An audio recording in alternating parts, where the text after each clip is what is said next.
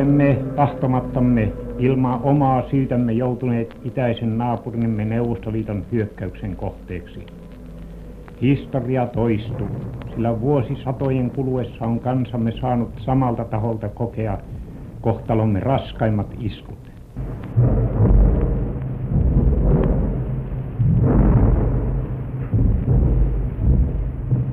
Mikä niin kuin sodassa oli kaikkein pahinta? Se se pelko. Kuitenkin se on varmaan ollut siinä sitä. Sellainen tiedostamaton pelko. Ja olla mahdollisimman lähellä, piti olla mahdollisimman lähellä sitä omaa perhettä, jotka kotona oli. Näin vielä unia ihan monta monta, varmaan kymmenien vuosien päästäkin, niin että pommikoneet lentää kun tuotiin niitä vainajia, tuotiin sieltä niissä ja, ja jouttiin hautajaisiin tuossa noin niissä, niin se oli kovin vaikeaa sitten niissä hyväksyä se, että, tota, että tapetaan joku setä tai muuta niin kuin oli tuossa noin, että se oli semmoinen kynnys siinä sitten. Melkein miljoona suomalaista lasta joutui elämään herkintä lapsuuttaan talvia ja jatkosodan aikana. Sota-aika ei voinut olla vaikuttamatta lapsen mieleen, ja se elää heidän muistoissaan vielä näin 70 vuotta myöhemminkin. Lasten silmissä sota oli sekasortoa ja se näytti saavan aikuiset käyttäytymään järjettömästi. Sota merkitsi lapsille pelkoa, arvaamattomuutta ja hätää läheistä ihmisistä. Näin tämän hädän muistaa Seinäjoella lapsuutensa viettänyt sisko Isotalo, joka oli talvisodan syttyessä seitsemänvuotias. Mulla oli se hirvittävä hätä siitä isästä, veljestä ja vanhemmasta sisaresta. Mm. Ja se on kyllä niin totta kuin olla voi, että se jäi ihan mun mieleen. Ja sitten todella tietysti nähdä se äidin suru ja kaipaus monessa asiassa, kun vanhin poika oli sodassa. Millä tavalla se näkyy se suru? No äiti oli kyllä kyllä mä huomasin monta kertaa lapsena, että itku oli silmässä ja sitä enempi piti tietysti pienen tytön olla lähellä äitiä. Sehän oli hyvin tärkeää sitten, että pääsi lähelle äitiä, kun näki, että... Mm, aivan. Mm. Ja sitten oli äidin, veli oli sodassa. Ja minä sitten yritin sellaisena pienenä, mä muistan kirjoitella, kirjoitella niille sinne sotaan aikanaan, että, että kyllä se Mulla on niin kuin enempi se mielikuva siitä, että mulla oli, oli kyllä iso hätä toisista. Lasten elämästä tuli sota-aikana arvaamatonta ja turvaa tuovat läheiset ihmissuhteet muuttuivat. Sota merkitsi monille lapsille eroa vanhemmista, kodin ja läheisten menettämistä. Läheisillä ihmissuhteilla on suuri merkitys lapselle, sillä ne luovat perusturvallisuutta ja kiintymystä. Lapset jäävät usein sota-aikana yksin. Se on jättänyt jälkensä myös sodan jälkeisiin kiintymyssuhteisiin. Sodan ajan lasten kokemuksia on koottu muun muassa Erkki Kujalan kirjaan Sodan pitkä varjo. Näin Kujalan kirjassa suhteestaan isänsä sodan jälkeen kertovat vuonna 1929 syntynyt Antti Kainuusta ja vuonna 1936 syntynyt Jukka Itä-Suomesta. Isän kanssa yhdessäolo jäi vähäiseksi. Kyllähän joskus piti sylissä, mutta ei mitenkään isommasti. Eikä hän kovin leikkisäkään ollut. Töitä vain tehtiin paljon yhdessä. Pellon tekoa oli aina ja metsätöitä tehtiin. Kuri oli semmoinen, että piti tehdä niin kuin vanhemmat ajattelivat ja niin kuin hyvä oli. Totta kai sitä on vanhempia kunnioitettava ja toteltava. Isään tuli semmoinen kunnioituksen tunne, joka oikeastaan näihin päiviin asti on säilynyt. Semmoista läheistä kaveruutta ei koskaan ole päässyt syntymään – se on vähän samanlainen tunne kuin miten esimieheen suhtaudutaan. Ei meillä huonot välit ole olleet, mutta läheistä suhdetta ei ole päässyt syntymään. Parempi suhde minulla oli Vaarin kanssa, kun siinä puolikymmentä vuotta hän isän korvikkeena oli. Välit olivat hyvin läheiset aina kun tavattiin. En muista yhtään tapausta, että isän sylissä olisi tullut oltua, mutta kyllä näin on tapahtunut, kun siitä kertova valokuva on olemassa. Lukijoina olivat Marko Pulkkinen ja Aki Forsman. Sota-aika ja sitä seurannut työntäyteinen jälleenrakennuksen aika jättivät jälkensä suomalaisten lasten ja heidän vanhempiensa kiintymyssuhteeseen, kertoo sotajan lasten kokemuksia tutkinut sosiologian dosentti Sari Näre. Kun elämästä tuli arvaamatonta ja vanhempien voimat oli vähissä, että he joutuivat niin voimensa äärirajoilla muutenkin työ, työskentelemään, niin ei siinä jäänyt hirveästi aikaa edes lapsille. Ja tota, ää, että tässä on niin kuin tavallaan aika traagisia elementtejä, jotka liittyy tähän historiaan ja sitten siihen niin kuin, ää, sodan ajan historialliseen tilanteeseen, jotka syvensi sitä kiintymyssuhdemallia, joka näytti olevan jo tavallaan siellä taustalla. Eli niin tämä ajatus suomalaisesta sisusta, kaikissa kulttuureissa ei ole tämmöistä käsitettä kuin sisu, niin sehän niin kuin tavallaan kuvaa sitä välttelevää tapaa olla suhteissa. Eli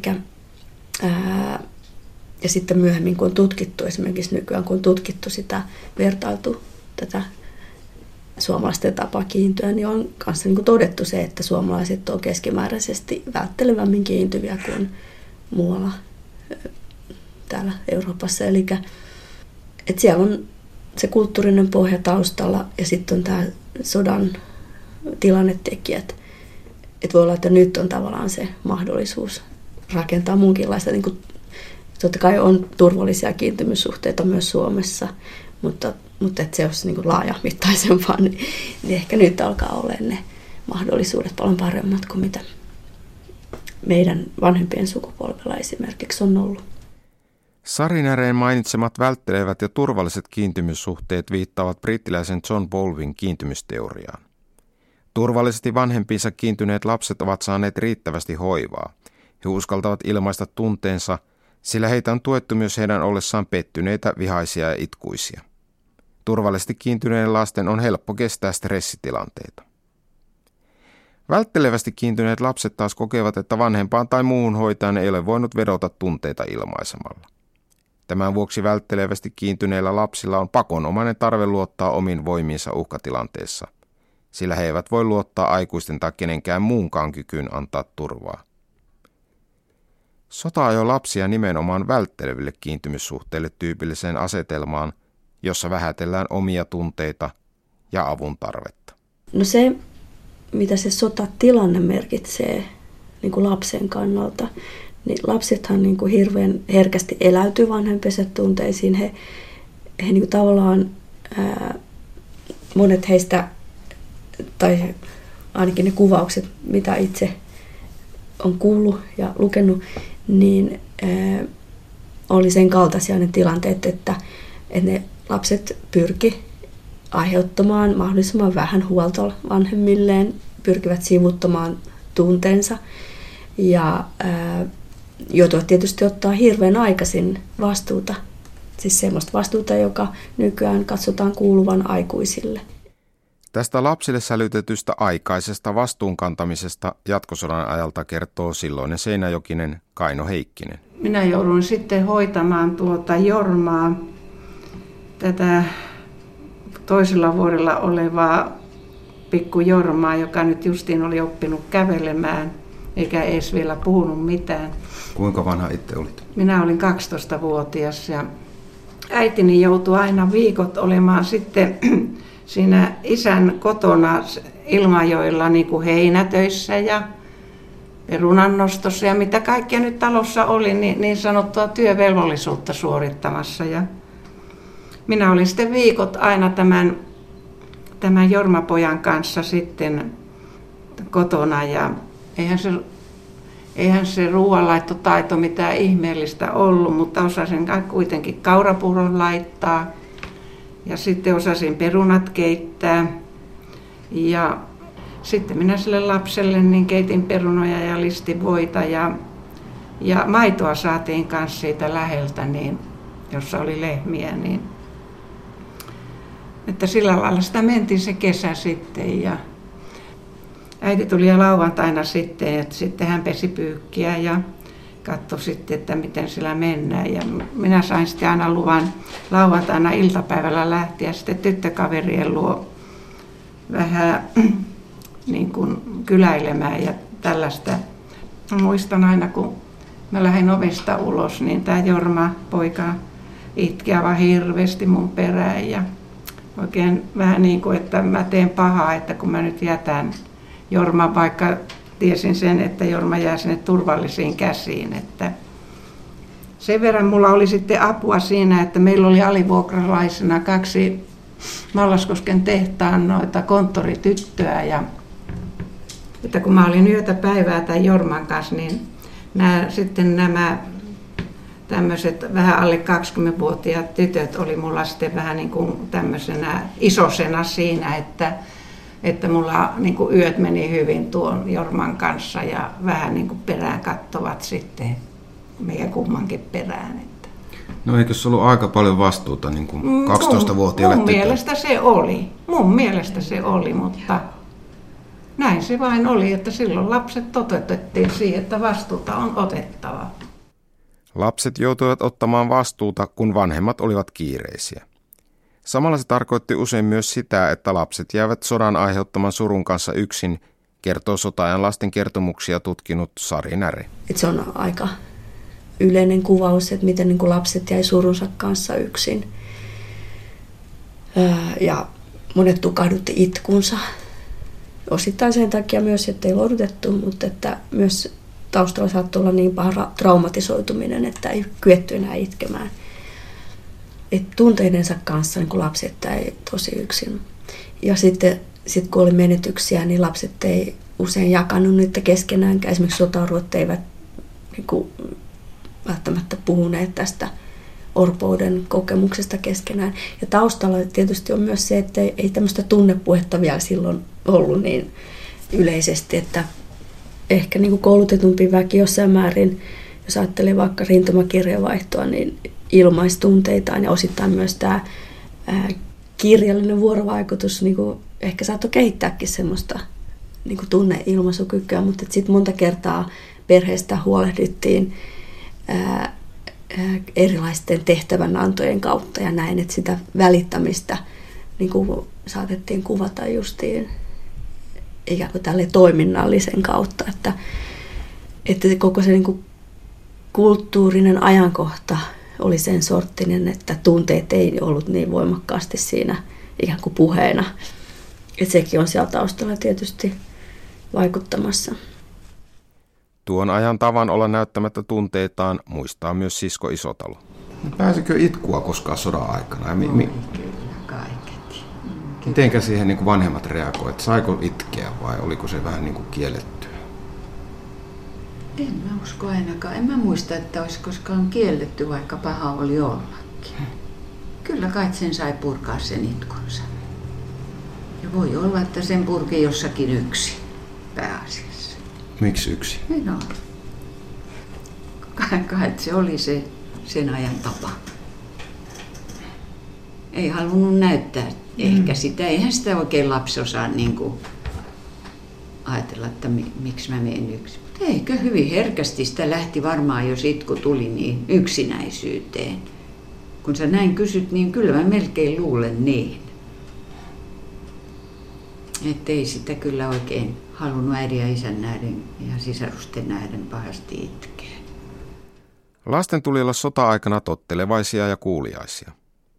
Kasvatuksen lähtökohtana ei ollut lasten tunteiden huomioon ottaminen, vaan heitä koulittiin selviytymään ankarissa oloissa. Lapsia ei juurikaan kehuttu, koska pelättiin heidän alkavan kuvitella itsestään liikoja. Ylipäätään aikuiset olivat niin kiireisiä, että lapset usein kokivat, ettei heitä kasvatettu lainkaan. Tämä muistavat myös Seinäjoen tytöt Kaino ja Sisko. No minkälaista se oli se sodan aikainen lasten kasvatus? Kasvatettiinko Ei. siihen aikaan? Ei. Mä en ainakaan muista, että meillä olisi aika, aika tiukkaa se sillä tavalla oli, että ei liikaa silmille eikä seinille hypitty. Mutta ei me kyllä mitään sellaista ohjausta koskaan saatu. Jos se tulikin, se tuli varmaan aika tiukkana, mm. mitä vanhemmilta tuli ja mitä opetettiin, mutta ei mitään varsinaista. Vanhempien aika meni työntekoon. Että... Ehdottomasti. Ja elannon hankkimiseen. Mä muistan, että tuota, äitihän tietysti meitä hoiti, koska isä oli pois ja meitä ei ollut kuin minä ja mun veli. Ja tuota, minun kanssa äiti hyvin pärjäsi ja minä äidin kanssa, mutta Erkki joskus vähän huolta, huolta äidille antoi, mutta äidillä oli ne, ne vanhanaikaiset sy- systeemit, että vähän otettiin tukasta kiinni ja pyöräytettiin. Mun haastateltavista, jotka oli kasvanut sodan aikana, niin heillä monilla oli se kokemus, että ei ole mitään kasvatusta saanut. Että tota, ei vaan ehditty kasvattaa. Vaikka sitten toisaalta, että jos joku raja piti painaa, niin yhtäkkiä tulikin joku niin kuin normi. Ja ää, että se on tavallaan autoritaarinen sit se puuttuminen siinä, siihen johonkin kohtaan, jos se oli jotain ikään kuin tehty väärin. Mutta että, ää, että siinä tilanteessa niin se kasvattaminen, mikä nyt on ymmärrettävää, että jos kaikki energia vanhemmilta meni muuhun, niin tota, jäi ohuemmaksi. Ja mun mielestä se on myös sille ö, loogista, että, että ns. vapaa kasvatus on sitten niin kuin siinä jatkeena. Että tota, et jos on sitä, että ei tavallaan niin kuin panna rajoja. Että et tietyllä tavalla niin kuin sota-aika mahdollisti semmoisen tietynlaisen rajattomuuden, vaikka se sukupolvi eh, oli toisaalta kasvanut tosi tiukoissa rajoissa. Että, että siinä oli tämmöiset äärimuodot läsnä. Toisaalta siis kasvettiin rajattomasti, mutta kuitenkin samaan aikaan hyvin tärkeä oli lasten totuttaminen työhön. Lasten piti tehdä oma osansa, kun miehet olivat rintamalla ja naisten kädet olivat täynnä työtä. Työn kokemukset ovatkin muistoissa pinnalla lähes kaikilla sotaajan lapsilla. Minkälaisia lasten piti olla siihen sota-aikaan? Minkälainen semmoinen ihanen lapsi oli, että minkälainen se lapsen malli? Työtä piti tehdä. Joo, se oli niin kuin, se oli kaiken A ja O, että jokainen osasi jotakin tehdä. Ja se mitä eteen tuli, siihen piti tarttua. Huonommin tai paremmin, mutta tehtävä kuitenkin oli. Mm. Kyllä se, se oli kaikkein arvostetunta se lasten työ. Ei kysytty silloin, käytettiinkö lapsi työvoimaa vai ei. Mm. Että kyllä me, siihen meidät kyllä opetettiin, että työtä pitää. Saiko sitä valittaa siihen aikaan vai? Ei tullut mielenkään, ei tullut mielenkään sanoa, sanoa, että... En mä tee. Niin, ja orjatyötä teet. Ei me tiedettykään siitä. Niin, sellaiset sanat oli outoja. Että millä tavalla te lapset joudutte osallistumaan töiden tekemiseen? No, Kotiin käpyjä ja koottiin risuja Risuja. ja marjoja. Et kyllä mä muistan, että me on tota, tehty, tehty tämmöistä Ja pientä. kasvimaata tehtiin. Joo, jokaisella oli. Jokaisella oli aari, se oli se niin kuin kerhoma, kerhomaaksi sanottiin, mm. ja sitä piti vihkoa pitää, mitä siellä tehtiin. Montako tuntia milloinkin teit työtä siellä ja milloin kastelit. Ja niistä sai sitten jotakin pisteitä. Ja, Ja semmoisia jotain pelli, pellistä tehtyjä Niin. merkkejä. sitten. joo, sillä vähän niin kuin kannustettiin yrittämään. Tosiaan kaikki risut metästä kerättiin ja kävyt Joo, ne oli puhtaita siinä Niin, niin kun ei ollut kaikki niin kuin puulla lämpis. Eli niitä käytettiin lämmityksessä. Lämmitykseen ja ruoan keittämiseen ja sellaiseen. Kotitaloudessa Mm. mm. joo. Tytöt siis keräsi risuja ja käpyjä, että oliko Joo. pojilla jotakin erilaista? Samaa. Samaa. Samaa varmaan teki mekin varmasti, Niin, kun nämä kaikki oltiin tällaisesta Ja muistatko- niin sanotusta virkamiesperheestä tai tämmöisestä maanviljelijäperheissä oli varmasti aivan toinen Niin. tahti ja paljon raskaampaa ja vaikeampaa. Siellä lapset ja nuoret joutui vielä, vielä kovempaan työhön, joskin me, meidänkin piti tietysti kaikkia Muistatko tehdä. se, kun tekin Sep- Seppo veljes kanssa lehmiä Lehmiä paimennettiin pitkin tienvarsia sitten. Se on ollut sitten jo jatkosodan Niin. Tietämää aikaa. Ja mä oon ollut silloin jo varmaan pikkulottakin, että, että on käynyt sitten niissä kaikissa ja ollut jos milloin missäkin niin sanotulla komennuksella sotilaspoikia oltiin muonittamassa isojen lottien apuna ja ja sitten mä oon ollut semmoisessa saksalaiskanttiinissakin asemalla yhtenä kesänä. Meitä määrättiin tuollaisen pari viikkoa kerralla vuoron perään pikkulottia sinne tiskaamaan ja sekin oli ihmeellistä kertakaikkista. Työnteon maatilalla muistaa talvisonan syttyessä yhdeksänvuotias iisalmelainen Martti Siimes. Talon isännät sanoi, että kun sinä olet noin pieni hentonen tuossa noin, niin ota sinä tuo, tuosta tuo vasu tuossa noin niissä ja ota nuo ruumaneet, oh, kun puittiin noita uh, otria niissä, kuivia otria puittiin sitten niissä, niin tuota, että ota se no ruumaneet sitten tuosta noin, että kun sinä olet niin hentonen niissä.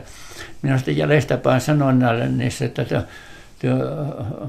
farmarit niissä ne antaa kaikkein paskasemman tehtävän sille kaikista pienimmälle ihmiselle, kun se sitten vielä veti sen johonkin semmoiseen pieneen sikakämppään ennen ne joka paikka täynnä sitten iltasilla oli näitä vihneitä niissä ja muuta sitten niissä ennen kuin pesevyttiin sitten, että tämmöistäkin sitten jouduttiin tekemään, mutta siinä tuli sekin niissä, että me opittiin se työn tekeminen niissä – ja se on vielä minulla nytkin niissä, niin se on semmoinen, että minä en malta sitä olla tekemättä, kun on sitten, joka, jonka eteen te, tehdään niissä.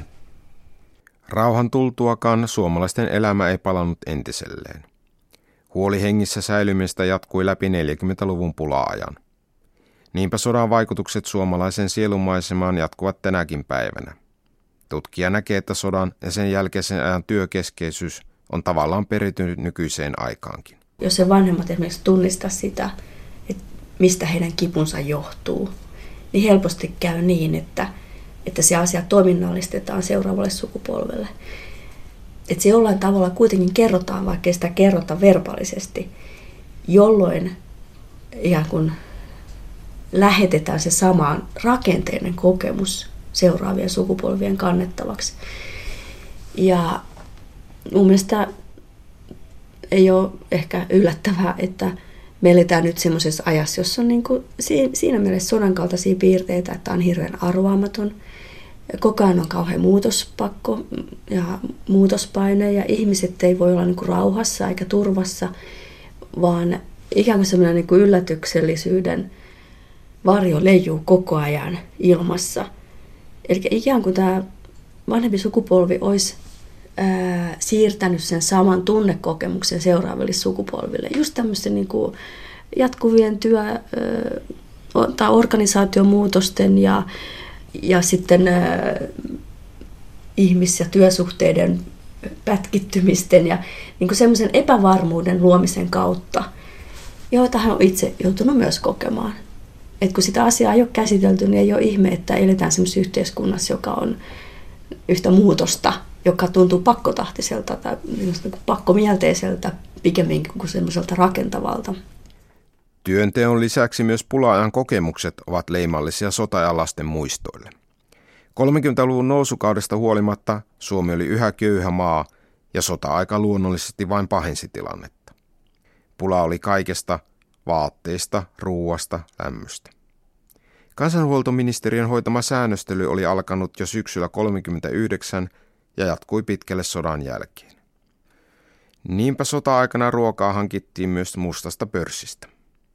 Sotaajan pulaa muistelevat Sisko Isotalo, Kaino Heikkinen, Martti Siimes ja ensimmäisenä puhuva Maire Rimmi. No mä muistan ainakin, että ei ollut kenkiä, kunnollisia kenkiä. Oli tämmöisiä puukenkiä, jossa oli paperinarusta kudottu päällinen. Ja sitten sukatkin oli rikki ja kun tuli koulusta maaliskuun ää, tämmöisenä loskapäivänä, niin pääsi kotiin, niin muistan, että on hevosen lannasta mennyt siemeniä rikkinäisen kengän ja sukan läpi varpaan väliin. Se oli kauheata. Näettekö nälkää? Ei me kyllä Pohjanmaalla nähty. Ei me nähty, ei me nähty nälkää. Ei. Perunoita oli ja Vaatimatonta se ruoka Vaatimatonta oli, joo. Mm. Ja silakkaa paljon syötiin ja lapsetkin osas syödä silakkaa.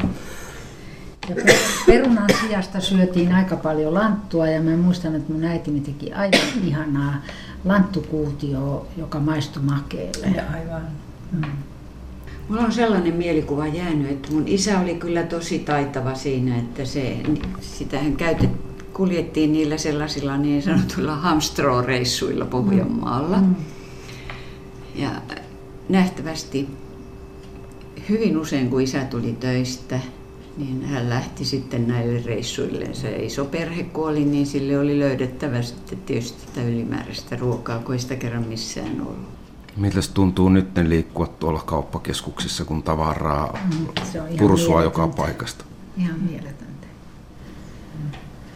Meillä oli se poljettava Husqvarna vanha ompelukone ja pal- muutama lehmä ja mitä niitä nyt oli. Äiti kun tuli sitten sieltä navetasta illalla, niin se istui siihen ompelukoneen ääreen. Mä muistan sen niin elävästi, kun mä kysyin äidiltä, että tykkäätkö sä tuosta ompelemisesta? Äiti sanoi mulle, että en mä nyt tiedä niin kauheasti tykkäänkö mä, mutta mun on pakko. Ja ne jäi mun mieleeni, kun jokaiselle piti aina todella mm. isommasta pienemmälle tehdä ja, ja paikata ja paikata. Ja, ja jo, joku naapurin pikkupoikahan oli sanonut, että nyt hän tuntee olevansa niin kuin isä, kun hänellä on yhtä paikatut housut kuin isällä. Silloin kun sota tuli tuossa noin niissä, niin tuota, me otettiin ensistä kania, sitten kaksi kania otettiin, vaan siinä kävi semmoinen huono, se kaupamies oli vähän, vähän niin tuota, petti meitä siinä suhteessa, kun ne molemmat oli poikia niissä. Ja, ja tuota, myös sitten otettiin siinä sitten, että kun se kani selkään nousi toinen, että tuota, siinä nyt rupesi kohta poikasia tulemaan. Heillä mitä tullut, kun molemmat oli poikia. Sitten myöhemmin sitten niissä, kun sitä ruokaakin oli vähänlaisesti aina sitten niissä, niin tuota, niin me rakennettiin, puulaatikoista rakennettiin ihan per, semmoinen äh, kanille huone. Talvellakin oltiin siellä, siinä ovesta mentiin sinne ja syö, jo ennen kuin lähdettiin kouluunkin, lähdettiin sitten myöhemmin niissä, niin meidän tehtävänä oli ruokkia kanit niin tuota aamulla, vuoro, vuoro aamu ja vuoro illat sitten niissä jaettuna ne työt sillä tavalla, että, tuota, että se on tehtävä semmoinen. Tai sitten, ja sitten kun jouduttiin sitten myöskin se, että tuota, eihän näitä kania sitten niissä, kun se tavallisesti sitten aina perjantaina niin tuota, tapettiin kani niissä, niin tuota, se nylettiin siinä samanaikaisesti sitten. Ne opetettiin, opetettiin nylkemäänkin se sitten niissä. Ja, ja sitten lauantaina sitten, niin kun leiviuni paistettiin puu, tuota, leipiä niissä niin, tai muuta siinä tehtiin niissä, niin silloin pantiin sitten leiviuniin siinä se kani niissä. Ja, ja meillä oli sitten sunnuntaina taas hyvät ruuvat sitten oli niissä. Sota-aika merkitsi lasten elämässä suurta muutosta, joka pakotti varautumaan yllätyksiin, epävarmuuteen ja epätietoisuuteen. Lapsia ei osattu lohduttaa. Sen ajan ajatuksen mukaan sodasta ei puhuttu lasten kuulen, koska lasten tarvetta käsitellä kokemuksiaan ei ymmärretty. Näin Erkki Kujalan kirjassa asian muistaa vuonna 1934 syntynyt Väinö Etelä-Pohjanmaalta. Lukijana on Harri Alanne.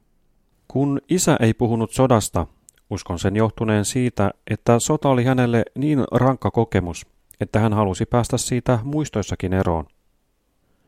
Ja toisaalta olen myöhemmin oppinut ajattelemaan niin, että sota oli sen läpikäyneille miehille niin syvä kokemus, että se kuuluu asioihin, joista sanat eivät riitä kertomaan. Siksi niistä on sotaa käymättömille turha puhua. Niistä voi kyllä sanoinkin puhua, mutta sodan syvintä olemusta ei voi toiselle sanoin kuvata. Sen sijaan, kun sodan käyneet miehet puhuvat keskenään, niin siinä on aivan toisenlainen sävy. Olen oppinut, että sota ei ole vain ulkoinen tapahtuma, vaan syvästi koettu sisäinen elämys, ja sitä ei voi toinen, sitä kokematon, ymmärtää. No mites kun, jos esimerkiksi isä tuli lomille niin sodasta, niin kertoko hän sitten sodasta vai oliko hiljainen? No ei isä kyllä pahoja asioita kertonut. Varmaan sen takia, että tuota, ei tule semmos, ei tule sitä kauhukuvaa. Mutta sen mä muistan, että kiva se aina oli ja pääsi isän viereen nukkumaan. Ainakin hetkeksi.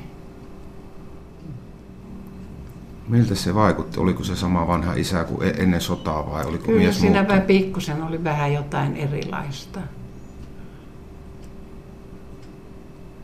Jollain lailla kaikki oli sellaista vähän niin kuin surullista tietysti ja Ja tietysti äiti oli vähän niin kuin erilainen silloin, kun isä sitten tuli, että, että tuota, se jotenkin vaistos sen, että pitää äidille antaa tilaa. Näin mulla on muistikuvissa, että sitä sitten mielellään lähettiin kyllä kavereittenkin luokse. Että. Vaikka isä oli kotona Niin. No Suomessahan on tyypillinen tapa ollut käsitellä näitä sotatraumoja vaikeneminen. Et tota, et siinähän sitten tullaan niistä tunteistakin vaiettua.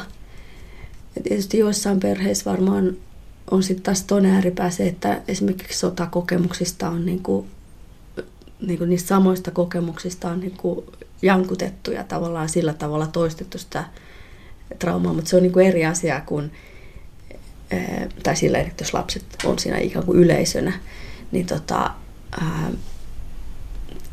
että siinäkin on saattanut olla sellainen niin kuin pakottava henki, että se on, se on eri asia sitten puhua niin kuin niistä, että miltä se tuntui, että miten se sattui tai että et jos se niin kuin on rakentava se vuorovaikutus, niin, niin siinä on semmoinen merkitystaso läsnä, joka tietyllä tavalla – avaa enemmänkin kuin sulkee, koska jos lapset joutuu olemaan niin kuin vanhempiensa traumaattisten kokemusten tallentajina, niin he herkästi sitten niin kuin saattavat joko säilyä sen tai sitten torjua sen. Eli jos ajattelee sitä ää, suurten ikäluokkien tapaa sitten reagoida niin kuin näihin trauma, vanhempiensa traumaattisiin kokemuksiin, niin se on tavallaan psykologisesti ymmärrettävää se vastareaktio, joka syntyi sitten sen tietyllä, tietynlainen vanhempien kokemuksen torjuminen, jota on sitten monissa perheissä kipuiltu, niin sen taustalla voi olla osittain justiin se kokemus siitä, että ei haluta tallentaa sitä, sitä tota vanhempien kokemusta, mikä on hyvin ymmärrettävä reaktio. Että se on niin semmoinen hengissä säilymisen ehto, että, että minä en sinun traumaasi kanna, että työstä se itse. Tämä vastareaktio näkyi varmaankin 60-70-luvun nuorisossa, jolloin osa halusi kieltää talvi- ja varsinkin jatkosodan oikeutuksen. Sarinären näkeekin, että sodan ajan lasten sukupolvi on toiminnallaan kannatellut sekä edellistä että seuraavaa sukupolvea. Hän on kutsunut sodan ajan lapsia kannattelija-sukupolveksi ja näkee heidän turvattomassa lapsuudessaan yhteyden hyvinvointivaltion syntyyn. Ja sä oot joskus kutsunut sodan ajan lapsia tällaiseksi kannattelijasukupolveksi, että miksi? Joo, tämä liittyy justiin tähän niin kuin lasten tilanteeseen, että he tietyllä tavalla joutuivat kannattelemaan vanhempiaan niin kuin siinä mielessä, että he joutuivat sivuuttamaan näitä tarpeitaan ja ö, mahdollisimman vähän tuottamaan huolta, lisähuolta vanhemmille. Ja ja sitten tietyllä tavalla tämä sukupolvihan rakensi myös niin kutsuttua hyvinvointivaltio, että tavallaan on kannatellut myös jälkipolvia. Ja tämä sukupolvi, eli tämä sodan aikana kasvanut sukupolvi, jota voi kutsua kannattelija sukupolveksi, niin on tietyllä tavalla myös äänetön sukupolvi, että ei ole pitänyt ääntä itsestään. Että on tietyllä tavalla niin kuin kasvanut siihen, että toisten tarpeet on tavallaan ennen heidän omia tarpeitaan.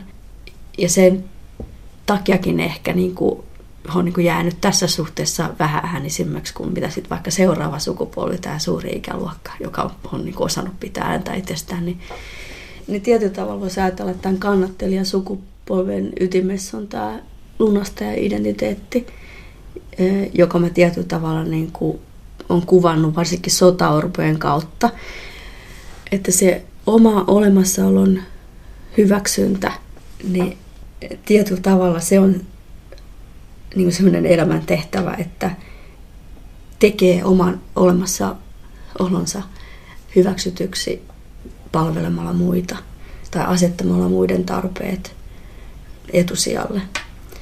Ja tota, siellä taustalla on sitten myös semmoinen epävarmuus siitä, että voiko niin kuin luottaa.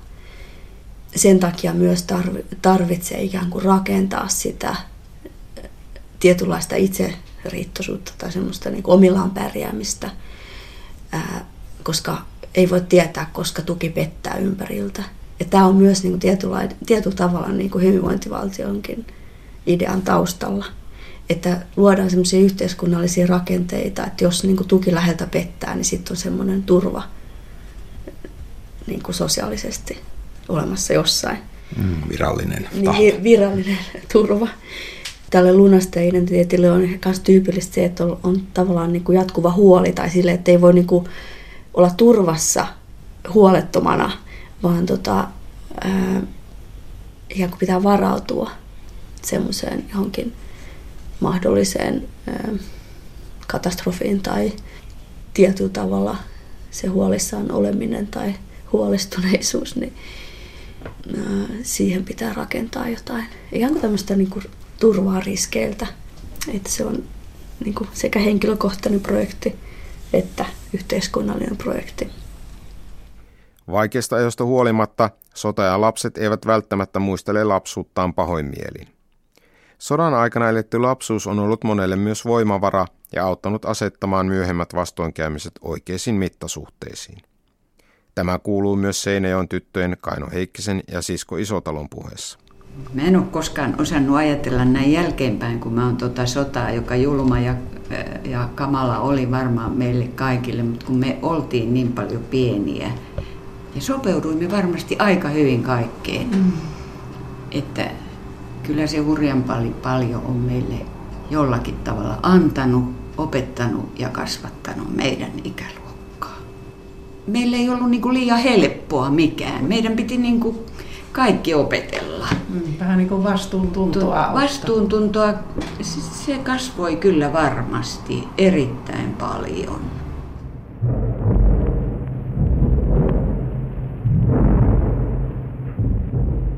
Vaikka talvisodan syttymisestä on jo 70 vuotta, se elää vielä sodan ajan lapsissa ja ehkä heidänkin lapsissaan.